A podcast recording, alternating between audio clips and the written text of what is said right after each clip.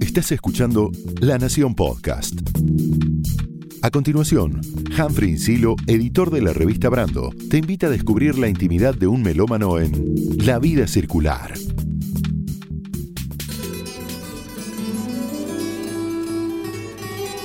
Hola a todas, hola a todos. Mi nombre es Humphrey Insilo y en este episodio se sube a la vida circular el periodista Gerardo Rossini, un hacedor de milagros musicales en la TV. Cuando las noches largas una esperanza miente, cuando la angustia es fuerte, sufres, te mueres. Cuando la Gerardo, bienvenido, gracias por subirte a la vida circular. Y en principio te quiero contar por qué elegí abrir con esta canción de Eduardo Mateo el episodio de hoy. Hace unos 6, acaso 7 años, y esto vos nunca lo supiste, acompañé a uno de nuestros músicos más admirados, músicos más admirados en común, que es el negro Rada, Rubén Rada, a la grabación de Gracias por venir, gracias por estar. Y yo dije en la presentación que sos un hacedor de milagros musicales en la TV. Más allá de que todo ese programa fue maravilloso, porque estuvo como sorpresa toda la familia Rada y también Javier Malosetti, escuchar a Sandra Mianovich cantar en la televisión abierta una canción de Eduardo Mateo es lo que yo entiendo como un milagro. Así que de movida te digo, gracias por venir, gracias por estar y gracias por aquel pequeño gran milagro y por muchísimos otros que haces domingo a domingo en la Peña de Morphy. Y lo que creo es que detrás de todo eso, y es por eso que te invité, es que hay un tipo que ama profundamente la música. Bueno, gracias por la presentación. Gracias por este el piropo eh, exagerado. Cierto lo último. Eh, vivo con música. Y ha sido así toda mi vida. ¿Y te consideras un melómano? No, no porque conozco melómanos, pero sí para los que no viven como nosotros, digamos, escuchando música o llorando por pavadas, digamos, ¿no? Eh, pensaba eh, en, en ese programa, gracias por venir, eh, gracias por estar, fue un programa de homenajes. Y le metíamos, en teoría, eh, pensado para hacer homenajes. A la tele le gusta mucho homenajear a la tele, ¿viste? Es como una, actividad que disfruta. Y a mí también me gusta eso, pero también eh, a mí me gusta mucho la música. Y no me acordaba ni siquiera que cómo había sido. Sí me acordaba que lo he invitado a Negro Rada porque lo invité a todos los programas que hice, los más chiquitos. Este fue el primero grande, digamos, propio en Telefe. Pero siempre estuvo en todos los programas que yo hice. Más chiquitos, medianos. Y me encanta que haya venido Sandra a, cantarlo, aunque me estoy enterando ahora de algo que hice. Porque yo descubro a Mateo por Sandra.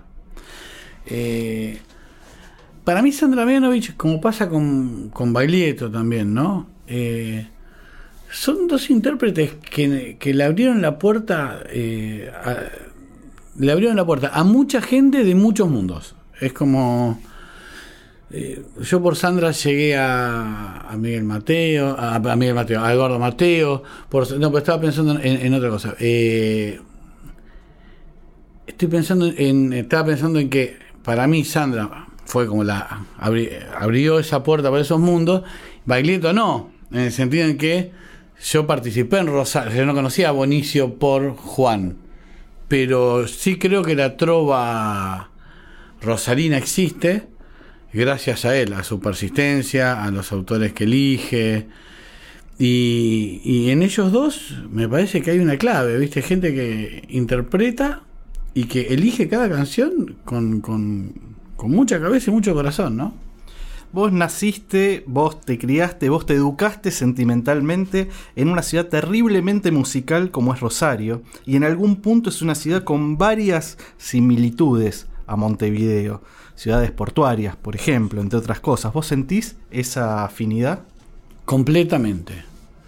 Pero completamente en un nivel curioso. Es decir, yo he llegado así al aire muchas veces, no tres, soy rosarino uruguayo antes de- del ataque este que tantos argentinos tienen de irse a vivir a, a Uruguay. Ahora todos quieren tener ciudadanía en Uruguay, pero al principio La Peña de Morphy era un programa muy folclórico. Eh, o sea, arrancó como un programa con contenido de música folclórica.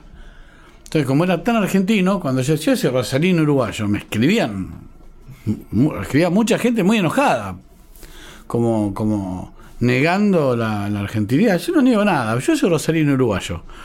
Y, y lo he dicho siempre, mira, pasa eso que decís, ciudades portuarias, el río Marrón, etcétera, y pasa algo inexplicable. O sea, cuando vos estás en Montevideo y sos rosarino, eh, sentís que estás en tu casa. No hay manera de explicarlo. O sea, hay un montón de elementos en común que te los puedo contar, pero es lo que te pasa ahí, ¿viste? Eh, recontra, recontra. Y me emociona mucho que suceda, ¿eh? Porque, porque me crié escuchando música rosarina y, y música uruguaya, porque sabía que me iba a pasar con Montevideo antes de conocer la ciudad. O sea, yo fui esperando eso y me recontra pasó. Fíjate que los rosarinos, además conviven, los- las rosarinas y los rosarinos que viajan, conviven con el mito de que Barcelona es como Rosario. Yo sé que causa gracia para todas las personas que conocen Barcelona y Rosario, pero hay como un mito de, supongo que por la Rambla, por la, viste, la, la decisión eh, esa de sentirte en un lugar aparte. Por, por Messi también. Por Messi ahora, eh, mira, buena parte de la... mm, O sea, Rosario se abrió al río cuando empezó el socialismo. Y todo el diseño de la Rambla estuvo muy bancado intelectualmente por la corriente de, eh, de arquitectos de Barcelona. Es decir, una Rambla y la otra son parientes en, la, cabeza de quienes hicieron el dibujito. Nada más. Con todo, eh, vos sos rosarino, te, dicen incluso los que venían de Barcelona. En Barcelona, no me pasó. No me pasó. O sea, no, no, me pasó y me parece en lugares distintos, pero no por los motivos eh, por los cuales tanta gente puede estar escuchando, se va a reír. En Europa, bueno, está bien. No por esos motivos. No me pasó porque no me pasó. Y que en Montevideo me pasa. Es casi una perogrullada esta pregunta, pero igual te la quiero hacer. ¿Llevas con orgullo el legado musical de Rosario? Pienso en jazzistas como Hugo Pierre, que fue mi maestro de saxo, pienso en el gato Barbieri desde ya, pienso en Lito Nevia y pienso, bueno, ya vamos a hablar, ya mencionaste, ¿no? Obviamente a la trova y, y a muchísimos otros músicos, desde El Umbral, ese grupo yacero de los ochentas, a, bueno, toda esa tradición. ¿Es, ¿Es algo que vos levantás como una bandera, que la sentís como propia, que es un orgullo tuyo? Para ser completamente honesto, lo que tiene que ver con las canciones, sí. Nuestra historia vinculada al jazz, no. Yo llego al jazz rosarino después de, escuchar, no sé, Piggy Russell. O sea, eh, no, no, no tuve mientras vivía en Rosario ningún contacto con esa columna, viste, importantísima de la música rosarina. Así que llegué a ellos por otro lado. Llegué cuando ya este, escuchaba mucho jazz y me, interesé por lo argentino. Eh, lo, otro, sí. Eh, yo tenía 13 años en el 83 y asistía a los conciertos de Fandermole o de Abonicio, incluso solo, más que incluso, generalmente solo, no me importaba. Mis compañeros estaban en otra cosa y yo sin ningún problema. Iba a UDECOP, una sala que había el viernes, iba el sábado. Sí, sí, esa, esa trova eh, habla, y- habla por mí, siente por mí. Sí, sí, sí, con orgullo, bandera, patria, todo. Y ya que hablamos de tu educación sentimental, ¿cuál es tu primer recuerdo musical? Digo, ¿qué música se escuchaba en tu casa? Bueno, en, en, en mi casa escuchaba mucha música, mucha música y no hay ningún pariente músico ni, ni, vecino, te diría, músico que recuerde. Eh, yo escuchaba todo el tiempo. Lo que sí, o sea, lo primero que me nace contarte es que mm, todo el tiempo estaba poniendo un disco. Todo el tiempo estaba poniendo un disco. Y tenía desde Pedro y el Lobo, música clásica, orquesta rusa. Sí, el cuento ese maravilloso. Sí, ese cuento maravilloso. donde cada, donde cada instrumento representa a un animal. Sergio Profokiev, creo que es el, Ah, sí, el compositor. Sí, sí. Soy incapaz de pronunciarlo, pero lo puedo ratificar. Este, pues, soy capaz de leerlo en voz baja, digamos. Eh, Carlitos Balá, por supuesto. Mucho Pipo Pescador. Era muy fana de Pipo Pescador. Ese era más o menos mi universo musical. Las canciones de Titanes en el ring todas. Pero sonaba a su vez Serrat.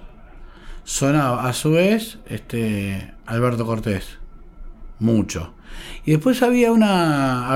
Hay como un género musical de clase media con aspiraciones de los 70 que incluye, mira, María Marta Serra Lima, eh, María Marta Serra Lima, Julio Iglesias. Eh, en mi casa sonaba mucho. eh, yo siempre, casi siempre fui hijo de padres separados. En la casa de mi vieja sonó Serrat toda la vida, todos los días, todo el tiempo, digamos, ¿no?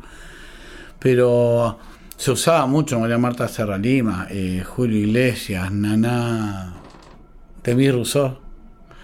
Yo, o sea, tenía ocho años, me tocaba ir a la costa, que eran otros viajes. Yo siempre cuento, nuestros padres no nos odiaban, pero ya sabían que el cigarrillo hacía mal. No importaba.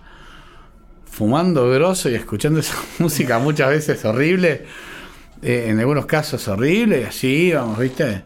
De viaje. Curiosamente, mi papá también escuchaba en su casa, no en el auto, mucha música clásica, todo el tiempo. O sea, recuerdo es mi vieja cerrada Alberto Cortés, mi, mi papá solo en el escritorio dirigiendo música clásica, bioquímico él.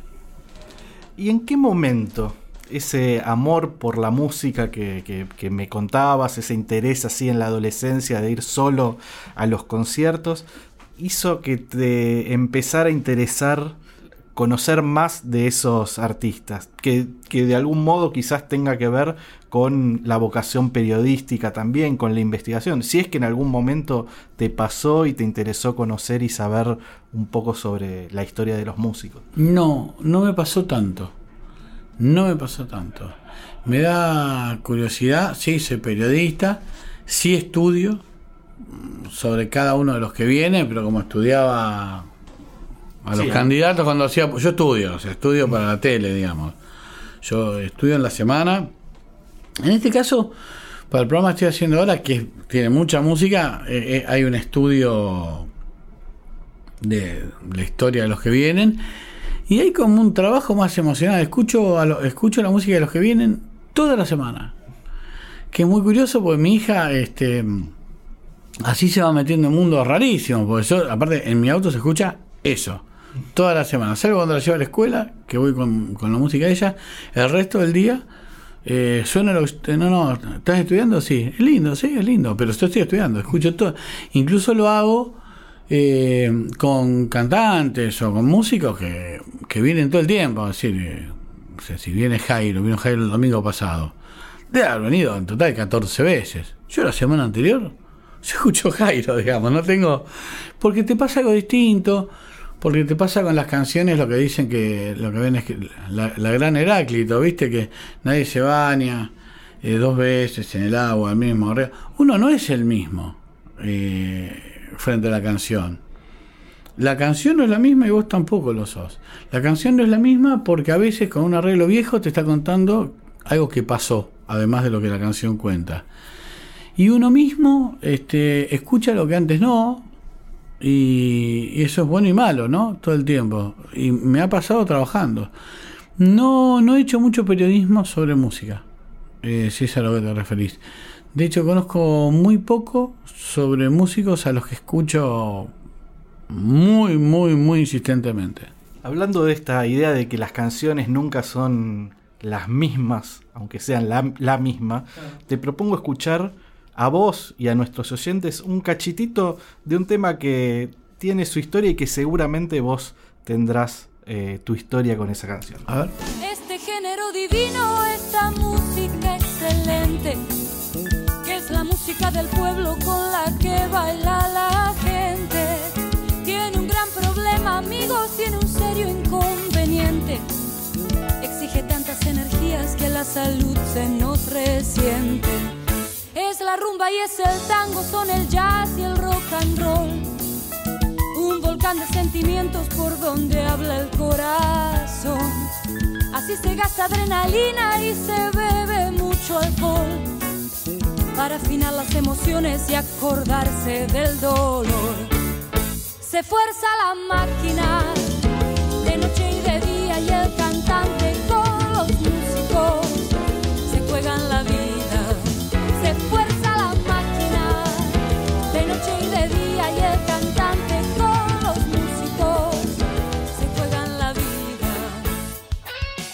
Escuchábamos Se Fuerza la Máquina, una canción del Gato Pérez, este músico argentino radicado en Barcelona, que revolucionó la rumba catalana, pero como la vida es circular, en la versión de Silvina Garré se transformó en un emblema, en un clásico de la trova rosarina. Y me imagino que la explosión de la trova rosarina, lo hablábamos hace un rato, te agarró a vos en un momento seminal de Sí. tu vínculo con la música. Sí, fue así. Fue así. Eh, exactamente así. Eh, era el 83, había llegado la democracia y yo estaba muy interesado eh, por muchas cuestiones, las políticas también, militaba en la escuela y las canciones que decían cosas valían doble. Eh, hoy que escucho jazz casi todo el día, según me, me informó Spotify el otro, hace poco, eh, me, cuesta pensar en alguien que se aburría en los solos. Pero yo era alguien que se aburría. Yo estaba esperando más letra, más contenido, más emoción, más bajada de línea o más joda, que era la, eh, que era la música que escuchábamos. Em, pero bueno, sí, eh, es eso. Baglietto abrió la puerta. Yo sostengo además, y aprovecho para decirlo, que el 14 de mayo debería ser el Día de la Música Rosarina. Porque es el día donde se presenta eh, tiempos difíciles. Sé que hay eh, melómanos críticos de esta propuesta, justamente por el gato Barbieri entonces, pero yo no digo que, sea el, eh, que se celebre el Día de, de los Músicos Rosarinos, porque bueno, el autor del tango nada es rosarino, pero vos escuchás nada y no, no- no vas a Rosario. No, pero hablar de la identidad. La identidad de la canción que ciudad, habla- la identidad de la ciudad arranca en tiempos difíciles. En ese disco está Fito, está Fander, está Goldín, está Silvina, está Bonicio, están todos, todo lo que tiene que estar. Y ahí arrancó la identidad.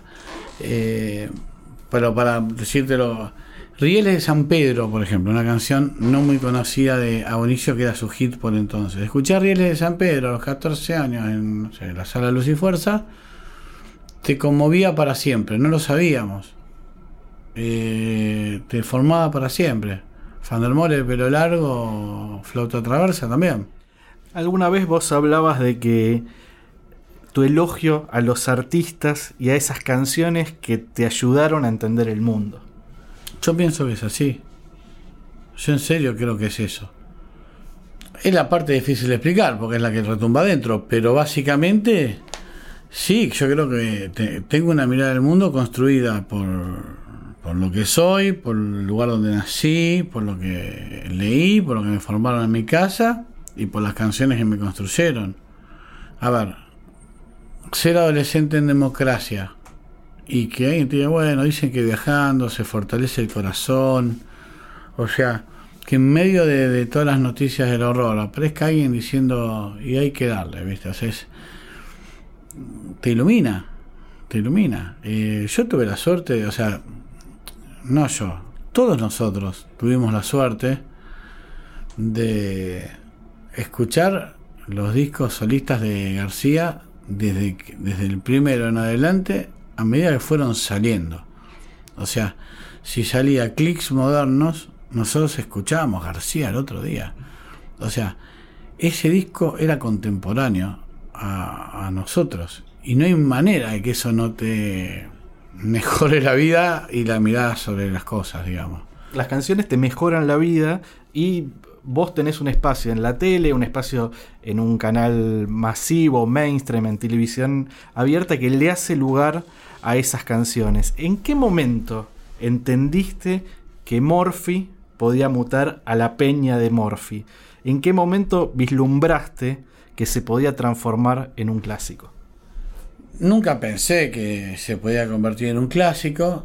Siempre me pareció que si vos tratás, eh, si vos vendés con pasión y con cabeza productos culturales que no necesariamente son masivos para los dueños de los medios, los vendés.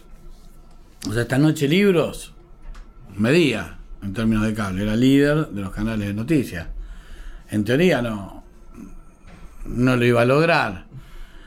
Eh, yo me considero muy productor de tele. Entonces, era un programa sobre libros y a su vez era un programa mentiroso, porque era un programa de entrevistas. claro, pasaba Galeano, pasaba Natalia Oreiro, pasaba, bueno, qué sé yo, La Nata, lo que sea. Pero a su vez se hablaba, se hablaba de libros. En la pregunta animal, que fue el primer programa que conduje y produje, pasaban también todo el tiempo músicos, o sea, media hora con Salina. Eh, hace 15 años, a la medianoche, en teoría no medía, pero medía. Eh, eh, el desafío es, ahora, por ejemplo, este, trabajo en un canal líder. O sea que no solo tiene que gustar, tiene que ganar. Y trabajamos para que eso gane. Y gana. Muchas veces, pero tenés que elegir la canción y, tenés, y tenés que hacerlo largo. Tenés que explicarle a los que no saben que si se lo pierden, se pierden algo. Ese es el secreto, es hacerlo medio antitelevisivo para que mida. Yo, creo que, más allá de que se está transformando en un clásico, también es un programa que hereda un programa que es muy clásico en la, televisión argentina, que es Badía y compañía. ¿Vos lo sentís como, como una continuación, como de algún modo estar siguiendo con ese legado? A ver, cuando lo escucho lo digo con un piropo tremendo. Eh, y creo que el programa se inscribe en esa historia. Yo tengo bastante claro que somos parte de una historia, que, no que podemos no que no inventamos nada, como dicen los que roban ideas. Para mí que me roban ideas, me han robado, no, no, no me ha pasado siempre, me ha pasado un par de veces muy fuerte. La frase, eh, nadie inventa nada, me molesta muchísimo. Si nadie inventa nada, deja lo mío y seguí con lo tuyo. Em, pero sí creo que se inscriben en un género los programas, es decir, que porque Blacky hizo, que yo no llegué a verlo, volver a vivir, gracias por venir, tiene un sentido.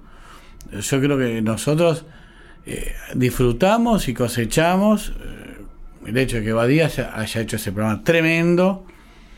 ¿Viste? Sí, se puede hacer programas con música en la tele. Badía. Buenísimos por otra parte. Eh, así que en ese sentido siento que el programa está en ese eslabón, como digo yo, es lo mismo pero sin talento. lo que nosotros hacemos igual, pero sin talento. Hay algo de eso. En lo personal, el tono de la peña, y el tono de conducción y el criterio, porque a su vez Badía, vos recordarás que, a ver, estamos hablando de lo mejor del mundo, lo aclaramos 10 veces porque si no, eh, alguien puede escucharlo mal y no es la idea. Pero bueno, era Spinetta, García, que a su vez eran, o sea, las canciones de García se bailaban en ese momento. Ah, claro. O sea, por supuesto que también había eh, apostaba a músicos nuevos y. A ver, estamos hablando de. Y, homenaje. Y es un genio. Estaba, a ver, estaba hablando de un genio, lo aclaramos 100 veces, no como un cumplido, como algo que siento, me crié viendo eso. Eh, el tono del programa y, la búsqueda nuestra, yo creo que es más parecida a la de Cordialmente, a la de Mareco. De Mareco. Sí. Yo creo que Badía, por ser. Eh, estar mejor plantado. O sea, yo no podría hacer eso, básicamente no tengo las herramientas. O sea, el tipo una voz, una presencia, un conocimiento, que yo no tengo. Entonces, en ese género, yo no puedo jugar. No es que Mareco sea menos, sino que es, es, de un palo eh, que yo me, donde yo me puedo reflejar, lo mismo, sin talento, digamos, lo mismo, pero hay en esa cosa uruguaya, en esa calidez en la conversación, en ese intento de Peña, que se sentaba uno al piano y el otro cantaba y el otro salmaba, algo más parecido al origen de la Peña. Soy el más grasa de los cool, pero soy el más cool de los populares. A esta altura siento que puedo hablar con gente que no tiene nada que ver entre sí. Esa frase, no sé si te acordás, pero se la dijiste a Alicia Petty hace muchos años.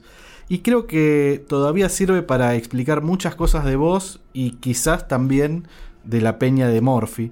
Quiero decir con esto que no te encasillas, que no entendés a ciertos géneros como elitistas y que me da la sensación de que te acercás a la música del que entiendo que para mí es el mejor de los modos, sin prejuicios. Bueno, gracias. Eh, claro, porque al final es televisión abierta y hay una mirada sobre eso, especialmente por estos días. Alicia, periodista de esta casa, me quiere mucho. Trabajé con ella varios años, entonces, mientras me preguntaba, como qué cool, no, mira, más cool de los grasas, respondí así, pero en rigor sí creo, estoy convencido. O sea, los que sabe, los que disfrutamos de la música y los que amamos las canciones sabemos lo que una canción es para alguien. Y en ese sentido, estás obligado a ser respetuoso. Porque yo sé lo que es para alguien que se casó, se separó, se divirtió bailando un tema de ráfaga, esa canción cuando suena. O sea, es una revolución y poder compartirlo en mediodía con, con, sus hijos eh, es una revolución. Y yo también soy consciente de lo que fue, por citar, no sé, cuando vino Rada, o, yo, y, también sé lo que es una canción para, alguien que la está descubriendo. Yo, eh, Ana Parada, ponele, que, que cuando viene a, Buenos Aires a veces pasa por el programa. Los mensajes que te llegan de las personas. Yo estoy en, un canal que es muy masivo y la gente se cruza con artistas y con canciones que no vio antes muchas veces. Y vos mirás, bueno, tiene ocho discos. Bueno, pero hay gente que no la cruzó. O sea, se cruza gente que no. Y lo que le pasa a la gente cuando encuentra esos salvavidas este, emocionales es precioso. Yo tengo mensajes eh, preguntando, me acordé de Ana, pero justo me escribió alguien preguntando por una canción de un programa, pero me escribieron ahora, te diría, pero pasa todo el tiempo, entonces no puedes ser prejuicioso. No puedes ser prejuicioso porque te, te estás perdiendo un montón. No me pasa. Hay cosas que no me gustan. Hay poco que no me gusta y lo invito. Si esto fuera televisión, al momento de hacer esta pregunta yo miraría a cámara y probablemente haría un guiño o haría un gestito así con la mano. Pero me gustaría meterme en la cocina del programa. ¿Cómo se piensa cada programa, cada episodio de La Peña de Morphy? Bueno, eh, se piensa por horarios. Hay horarios. Al principio no, al principio era un revoltijo. Eh, después, claro, la competencia se fue armando, nos fue tomando el tiempo y, hubo que trabajar el triunfo, digamos. Y cuando te pones a trabajar el triunfo en la tele, es tan importante elegir a qué horas es cada cosa, cómo hacerlas bien o mal. Puede haber, es como un supermercado. Eh, si el alfajor está en un lugar donde nadie lo ve, no es peor el alfajor que está en la punta de góndola. Lo que pasa es que no lo ven. Y nuestro trabajo es justamente, primero, traer alfajores que no están en la tele y que la gente los vea y que mucha gente los compre, porque si no, no cierran el supermercado. Ese es más o menos nuestro trabajo. tiene mucho que ver con la construcción de, los horarios. Saber que en determinado momento hay que poner algo más fuerte. ¿Qué es lo más tarde que se puede poner? Algo no conocido. ¿Qué podemos generar con eso? Eh, y después también confiar. Hay que confiar mucho. Así, así se arma, con confianza. Con algunas, no hay tantos programas de música abierta como para decir, ay, yo hago lo que hace el otro.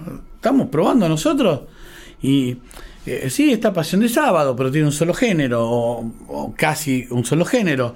Entonces que yo mire, ah, mira cómo hicieron esto. Mira, trajeron, no sé, vino, no sé, Barbosa.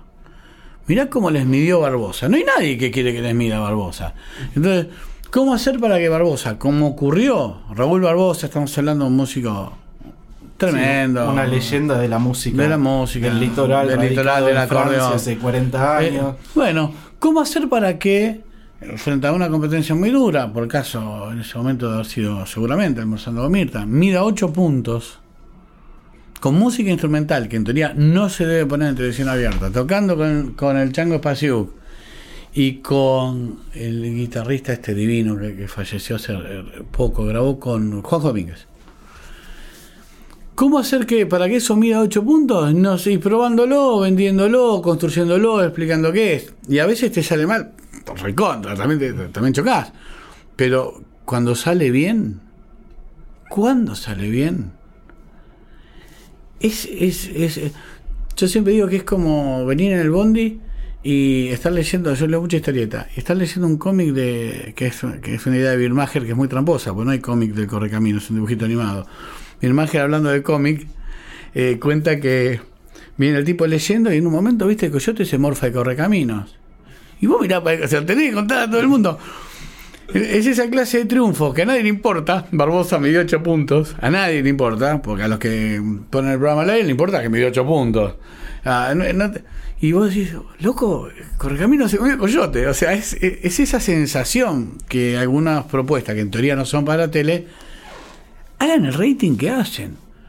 O sea, tengo muchos ejemplos de eso. Y algunos que choqué, ¿no? Que también te puedo contar. No, más que, más que los choques me gustaría ir más a- al hueso del trabajo y el trabajo en equipo y me gustaría hablar también de el laburo que hace Majo García Moreno, que es la productora, curadora musical del programa, pero me imagino que hay todo un equipo detrás pensando en combinaciones, pensando en que el programa tenga una lógica dentro de ese eclecticismo que va proponiendo, ¿no? Sí, eh, pero en general, en general, la, eh, los que decidimos le- la parte musical, este, somos tres, ¿viste? Porque primero que los demás nos paran, es al revés.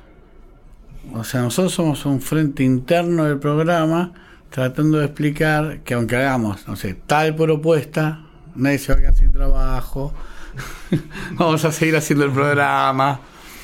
Eh, el trabajo se divide en dos, en conseguir que los más grandes vengan, estén cómodos y, y toquen en vivo con toda la... Olvídate la pandemia, eh, pandemia fue una, una, una bomba eh, destructiva para el programa. Un programa que tiene como corazón cuatro shows en vivo, pasó a tener ninguno. Claro.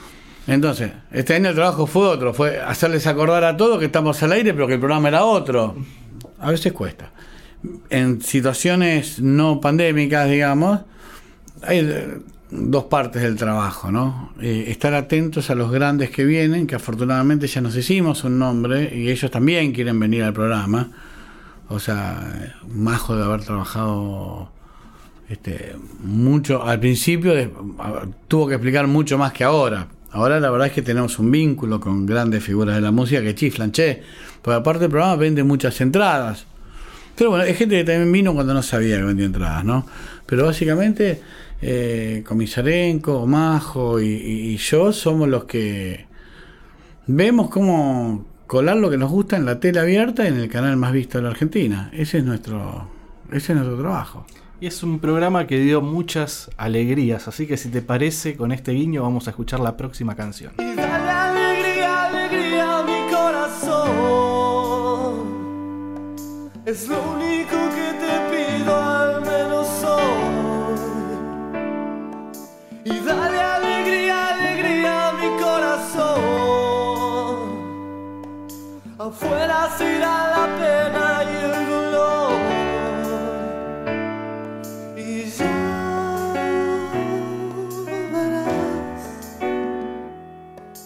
Las sombras que aquí estuvieron no estarán.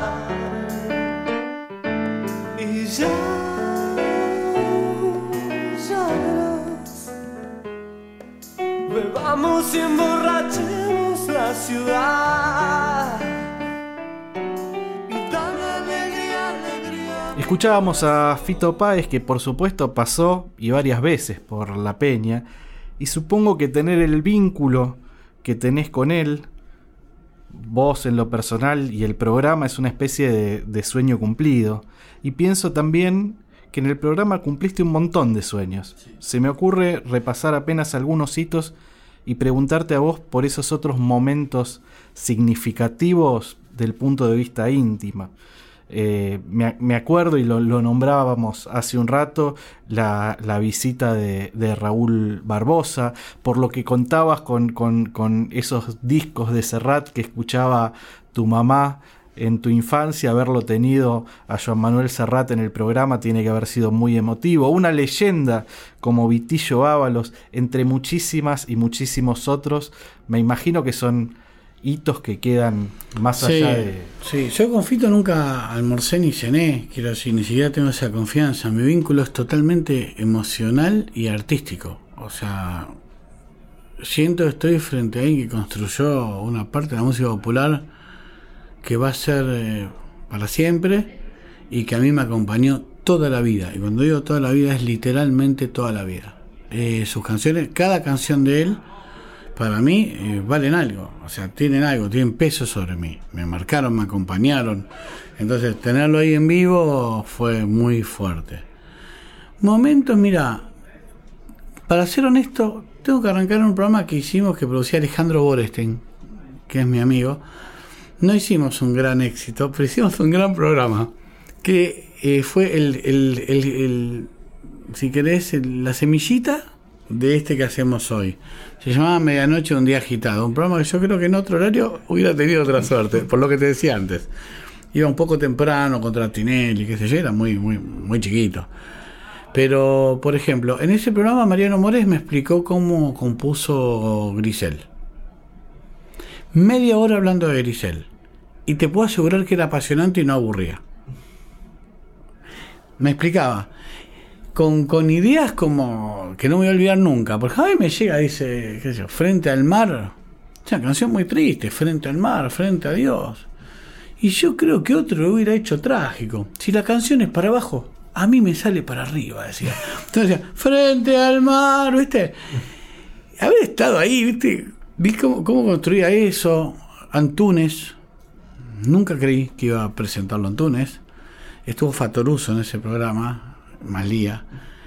Y ahora, eh, después estuvo en. Bueno, en Gracias por venir. eh, eso, eso que vos contabas, ¿no? Negro. Un día estaba Iáguez, León Gieco tocando Porcheto, Iáguez, León Gieco. Yo digo, te está pasando al aire, en vivo, en tele, ¿viste? Es esa cosa que decís. Pero. mm, Por ejemplo, Jairo me emocionó muchísimo a mí. Eh, me encanta tenerlo, es el padrino del programa, ¿no? Pero poder contar en- por televisión, plantarse, ¿viste? Lo que significó re- el retorno de la democracia, ese momento donde, como digo yo, ese ratito donde pareció que íbamos a ser felices para siempre. El venceremos de Jairo, Alfonsín. Eh, poder contarlo, documentarlo, hacer un informe como hemos hecho y que él lo corone cantando, son momentos que te, te juro, viste cuando decís, o, o- o sale cerrar por la puerta, con todo lo que ya te conté, entra cerrar por la puerta del programa y lo recibe Mederos tocándole, y vos decís, loco, Mederos, cerrad, ya está. O sea, no es que ya está, pues siempre hay más, ¿no? Pero sí hay momentos que no me los voy a poder olvidar nunca. O cuando, o cuando Nahuel Penisi por primera vez se puso a tocar grosso en el programa y la gente se, no podía creer lo que estaba escuchando, ¿viste? Y al mismo tiempo de haber entrevistado y de generar espacio y estos momentos inolvidables, increíbles, con leyendas, el programa, vos, generaron espacios para artistas emergentes o poco conocidos para el público mainstream, para el público no iniciado en la música. Pienso, por ejemplo, en Gonzalo Brown, en el Negro Brown, el músico uruguayo, gran artista montevideano que no solo cantó en vivo, sino que estuvo sonando todo el año en, en, Sí, en la, segunda peña. mitad. Sí, sí, sí. Bueno, para, para Telefe, eh, no, para Telefe por el canal, para, para esa clase, para el mainstream, digamos. Martín Buscalia también es alguien nuevo. A mí me causa gracia cuando dicen, qué lindo, llevas artistas nuevos. Digo, no, chicos, no de nuevo, la tele llega tarde. La tele llega tarde a lugares donde nuevo nada. Este, sí, a veces, a veces pasa eso. Me quedé pensando en lo de los prejuicios. ¿Sabes quién me ayudó a mí? A quién me hizo un clic muy importante para, para que yo después pudiera trabajar en todo esto y, y armar equipo. Obviamente que laburo en equipo, pero a este programa llego desde otros lugares, digamos. Eh, lo hacemos juntos, pero mi historia por ahí eh, arranca en un lugar no musical como el que te voy a contar. A mí entrevistarlo a Ricardo Montaner, por ejemplo, me generó un, dos entrevistas, Drexler y Montaner. Papo, Drexler y Montaner te diría que son los tres que me abrieron la puerta de hacer tele con música, por distintos motivos. Papo, porque yo me he quedado sin laburo y lo único que tenía en favor, muy 2001 todo, un desastre todo, era una marca, la pregunta animal, que era la pregunta que yo hacía en Sábado Busca, que ha sido el programa más visto de la Argentina durante un buen tiempo, y la generosidad de respeto. Entonces con eso armé un programa de entrevista, una excusa para hacer un programa de entrevistas, el título, la pregunta animal, por supuesto con la bendición, la ayuda, el mismo, la aplicación, todo el respeto, que es un fenómeno. Pero tenía que hacer un piloto. Y el primero que me dijo así fue Papo, Gastón Poli Papo. El primer músico me dijo así fue Papo. Yo no podía creer, ¿por qué? No, porque cuando fue el- el- en, la, en la discusión Papo Deró. él me vio que yo era de él a muerte, me vio muerte, a muerte, no que no fuera del otro, a muerte, quedó un vínculo. Ser por otros motivos, pero eh, para, llegar a la, respuesta, eh, el clic me lo hace Montaner, porque, en Montaner encuentro algo mucho más profundo que, que lo que me pasa a mí con la música, que es lo que a él le pasa con Dios. Yo no creo. Yo no, no soy un tipo creyente. Pero pude discutir sobre Dios con él. Pero ¿cómo? ¿No es todopoderoso? A ver, explícame. ¿Viste? Y, en- y- y entendí que hay artistas que son que vienen con otra con otro manual con, con otro instrucciones para su uso digamos con, con otra lógica con otro pensamiento que, que te que te abren otros mundos que no son los de uno y en Ricardo Montaner en su explicación en su amor honestísimo honestísimo en su creencia honestísima viste eh, o sea, Montaner te habla sobre Dios y, y- vos sentís que eh, eh, está ahí con él. Conmigo, que nadie está solo. Que, que el que cree no está solo. Y, y a partir de esa puerta, hacia algo tan distinto a lo mío, yo soy judío, no creo en nada, él me abre un mundo sobre la balada, sobre las canciones, sobre él, su talento y, su, y, su, y sus ganas ¿no? de, de- contagiar. Por supuesto, no, no, por supuesto no, yo no salí evangélico de, de la entrevista, pero sí salí emocionado, interesado, rico, consciente de que, lo, que el conjunto de valores que yo tengo es una valijita y que está todo de seis y cada uno va con su valija, ¿no? Y aparte me parece que hay algo que es muy importante, que es romper, hablábamos de romper prejuicios, ¿no? Y conectar con lo popular, con lo verdaderamente popular, con lo masivo, si se quiere. Mira, est- esta, esta historia un poco me hizo acordar algo que me contó un, un colega que le pasó hace muchísimos años, que había destrozado en una nota a Julio Iglesias, que había ido desde un lugar de mucha soberbia y escribió un artículo básicamente destrozándolo y dice que al tiempo recibió a la semana una carta que él sospechaba que había sido el propio Julio Iglesias el que le había mandado escribir podemos creer eso o no que era de una fanática que terminaba diciendo usted puede saber mucho de música pero no sabe nada de Julio Iglesias Y es así, y es así. A mí no me cuesta, ¿eh? Yo entiendo que para los periodistas que saben mucho, o para los melómanos que saben mucho, eh, es como conectar con lo... A mí no, yo vengo de ahí, o sea, yo no tengo ese problema, es decir, yo escuché Montaner con la orquesta, que grabó, la orquesta creo que es la Filarmónica de... Ay, no me sale, yo creo que es Berlín. Tremendo, me emocionaba igual. No, no, no. No, no tengo ese prejuicio. No, no tengo ese prejuicio. Eh, por ejemplo, un músico que hoy es de culto, pero que a mí me gustó de toda la vida. Miguel Bosé me gustó siempre.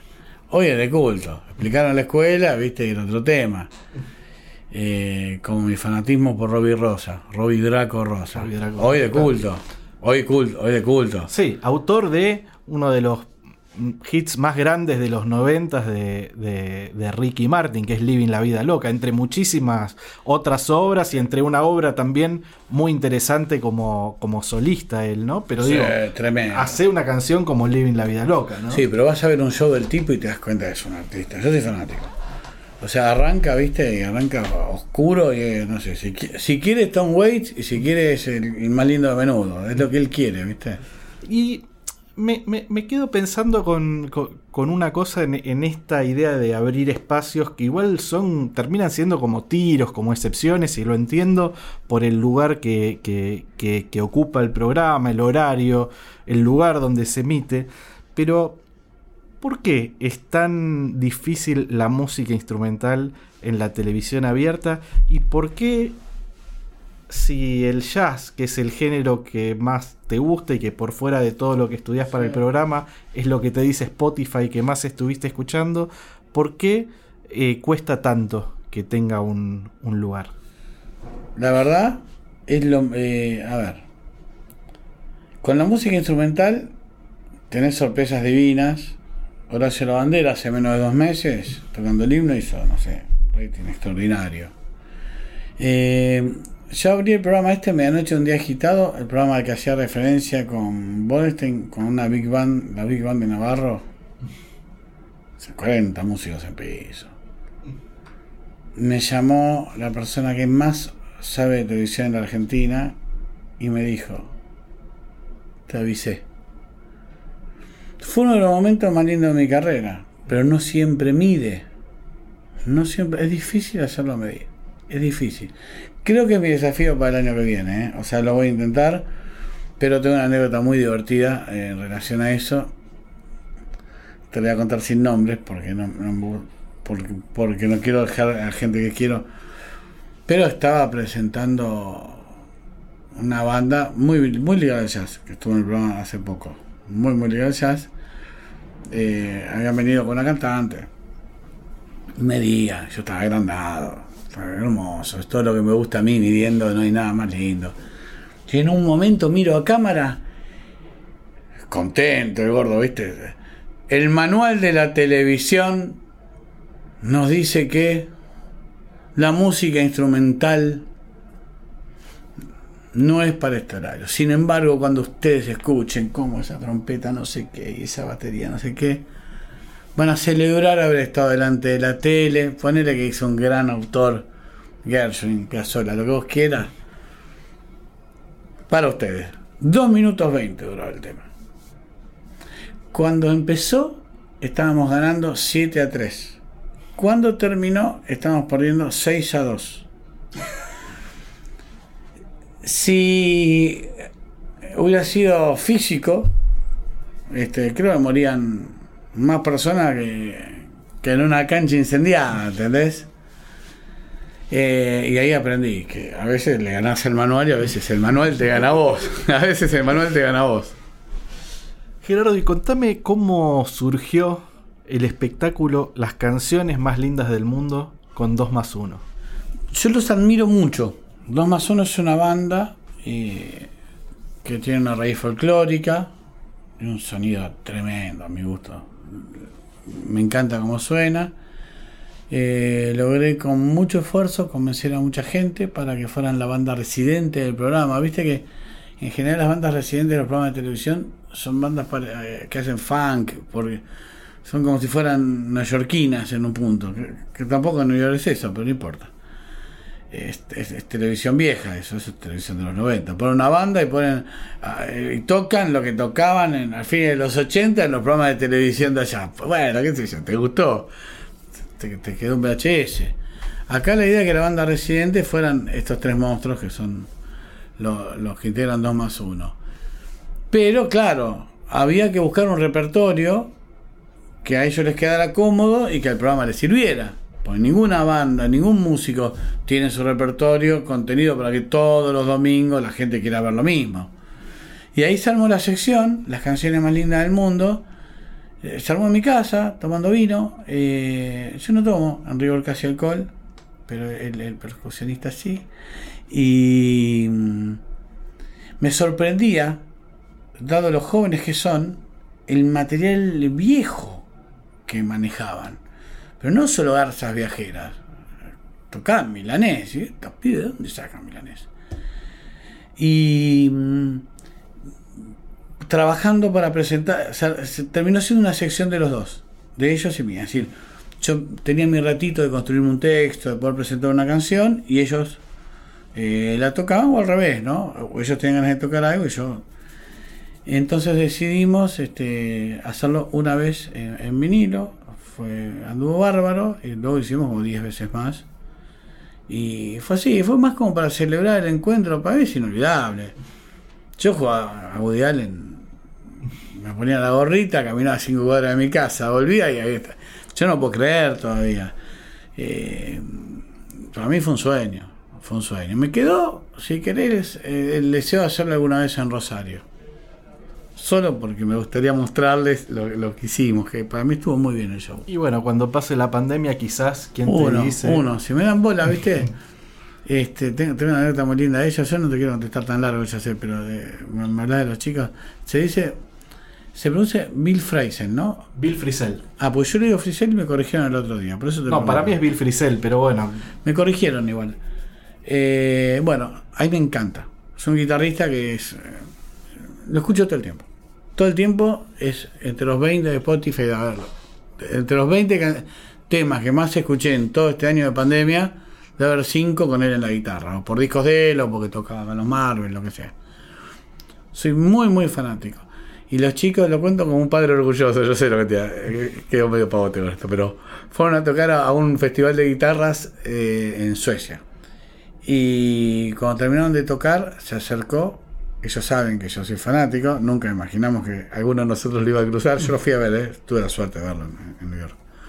Eh, se acercó, les dije, voy a tener que estudiar porque mañana toco el mismo escenario. A mí que sé que me lo hayan contado, me da una emoción tremenda. Me mandaron la foto con él y entendí que, que lo que me estaba pasando a mí se confirmaba en gente que sabe más. Que son unos monstruos, que tengo una suerte, que tengo que agradecer siempre poder trabajar con gente tan talentosa. Eh, eso, eh, todo el equipo es muy talentoso, en serio. Todos, todos, todos, todos, todos.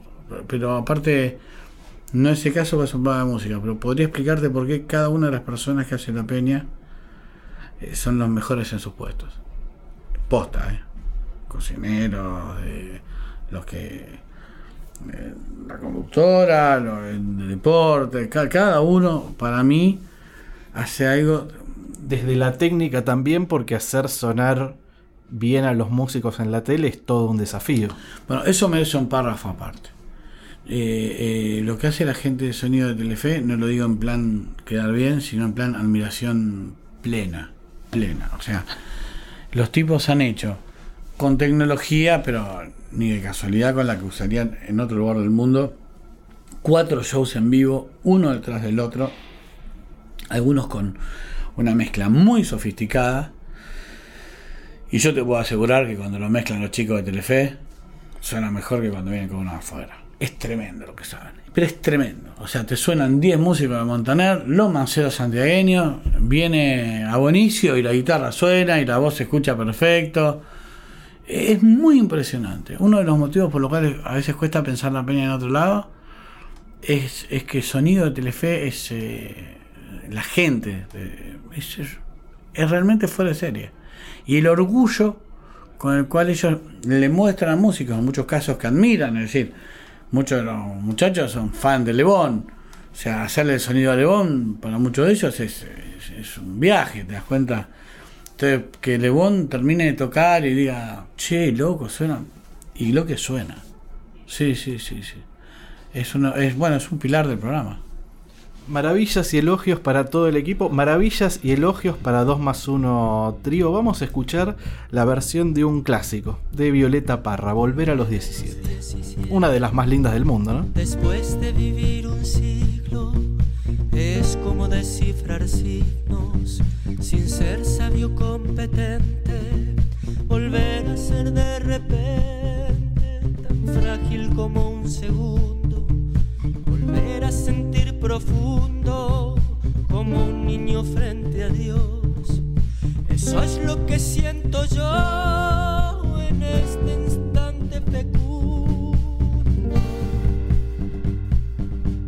Mi paso retrocedido cuando el de ustedes avanza, el arco de las alianzas ha penetrado en mi nido se ha paseado por mis venas y hasta las duras cadenas con que nos ata el destino. Es como un diamante fino que alumbra mi alma serena. Se va enredando,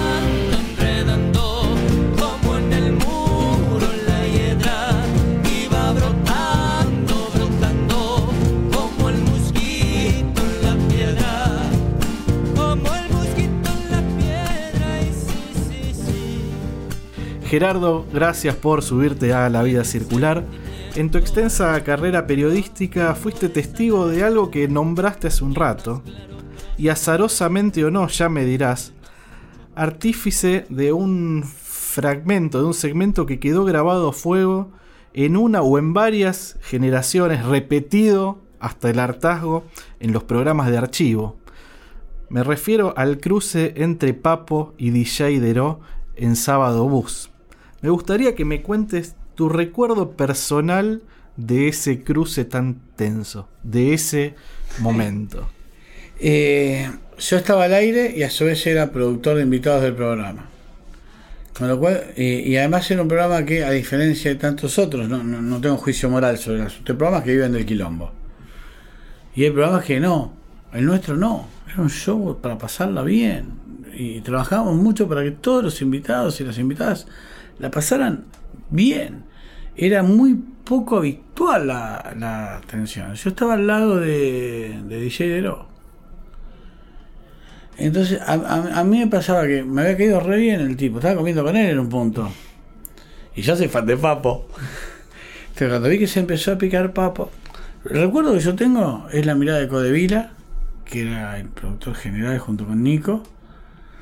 Yo eh, estaba al aire en, un extremo, era como una herradura la mesa, y yo estaba como en un extremo, y a mi izquierda, fuera de cámara, estaba Codevila, pero a un metro mío, un metro y medio mío. La mirada de Pablo sobre mí era, o sea, era mi jefe y aparte yo soy productor descomunal.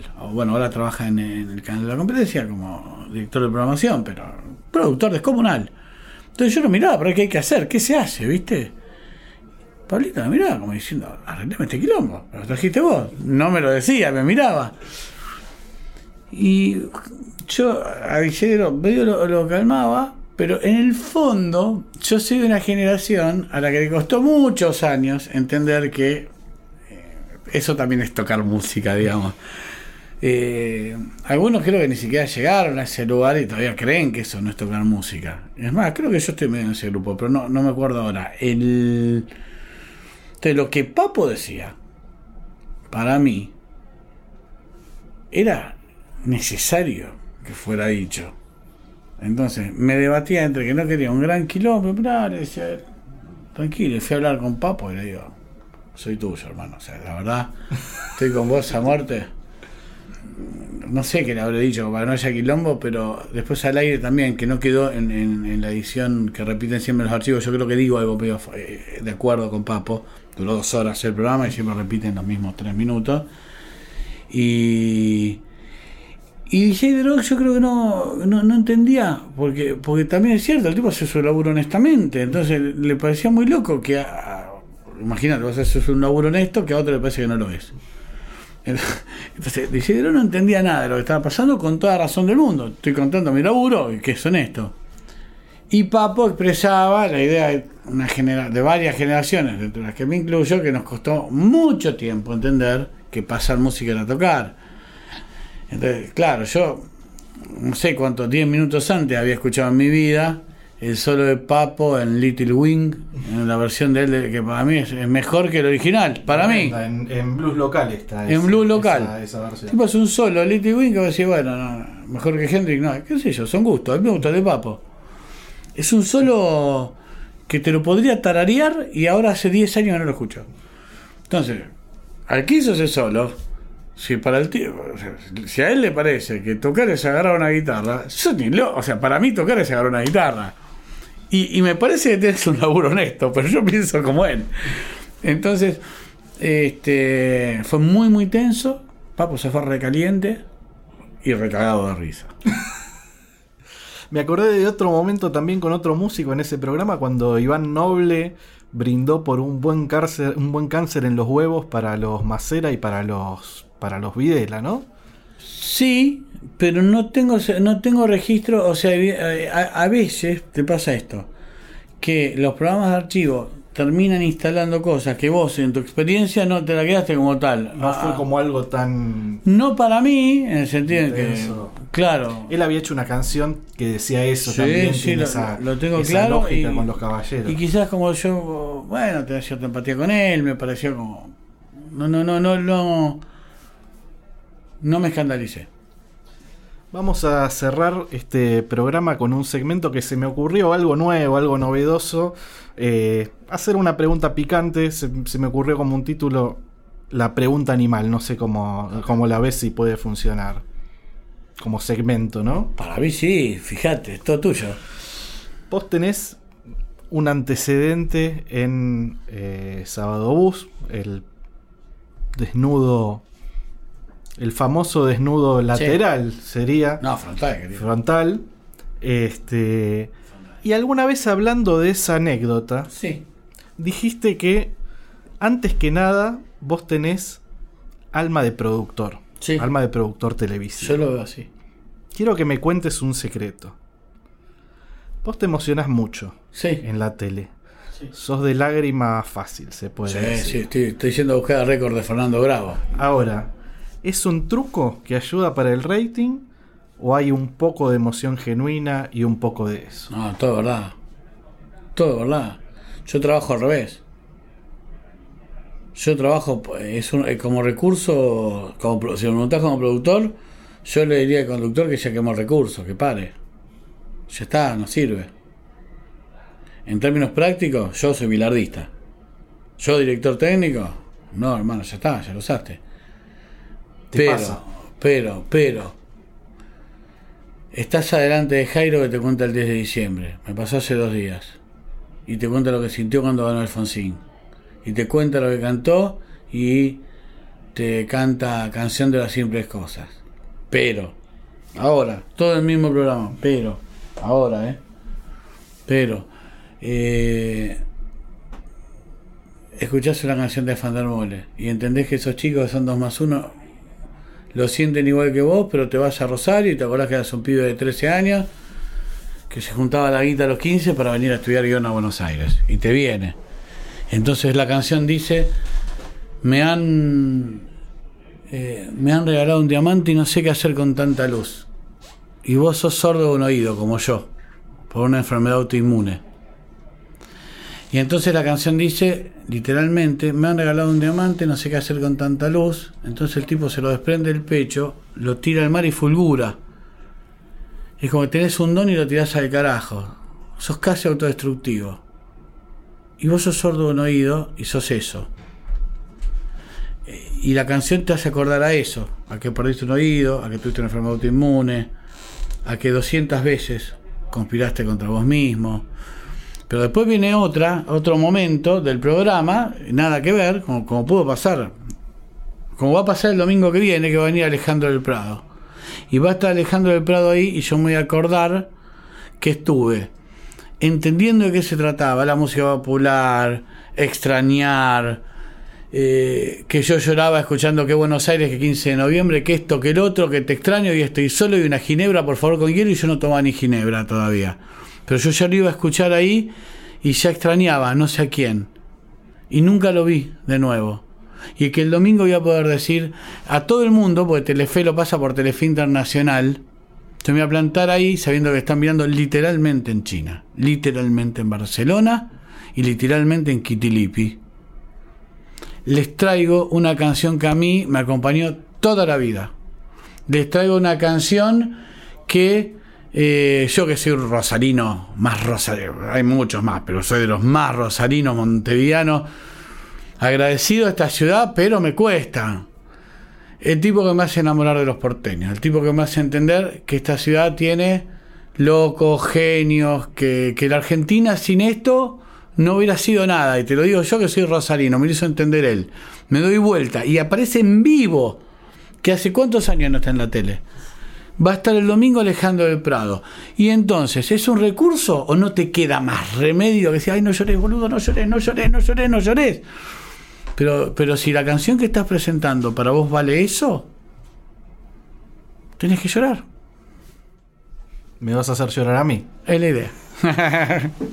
Gerardo, muchísimas gracias, No, gracias a por subirte a la vida circular. No, mil gracias Quiero- por la invitación. Quiero que sepas que sos un privilegiado, porque antes de irte te voy a, a dar un regalo que es un adelanto. Una colección, armamos una colección de cuadernos entre la vida circular con ilustraciones de Teresa Buongiorno, que es una gran ilustradora, colaboradora de la revista Brando, y con Guido de Liso Cuadernos. Y el primer cuaderno de la vida circular que vamos a regalar es este con la cara de Eduardo Mateo, con el retrato de Eduardo Mateo. Qué y es para vos, para que anotes ideas para los próximos programas. de la Muchísimas gracias, lo valoro un montón. Eh, como te dije, cuando salió el de Sandra, habrá sido a los 13, 14 años, escuché por primera vez Mateo, me acompañó mucho, mucho tiempo y de grande recién entendí quién fue. Ahora, eh, hace 10 años. Así que tener el primero, en serio, es un, privilegio que me vas a ver honrar cada domingo ahí en el programa. Con toda felicidad. Mil gracias por la invitación. Es la primera. El programa tiene cinco años y nunca nos eh, y nunca fue nota por la música nunca. Así que mil gracias. La primera nota de nosotros.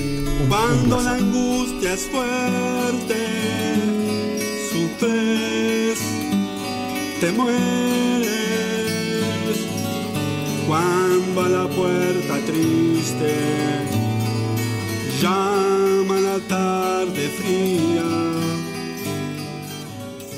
Esto fue La Vida Circular. Dedicamos este episodio a Gerardo Rosín, periodista, hacedor de milagros musicales en la televisión.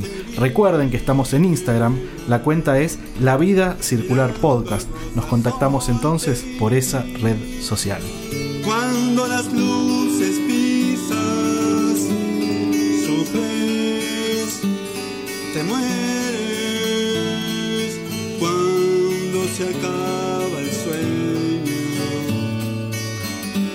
Que humedece el día.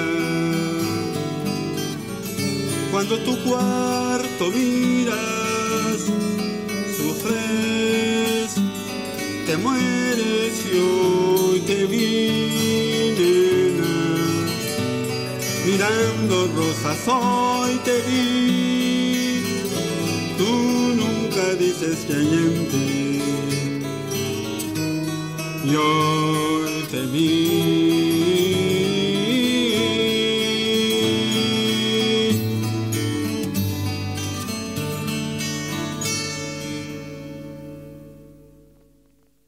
Esto fue La Vida Circular, un podcast exclusivo de La Nación.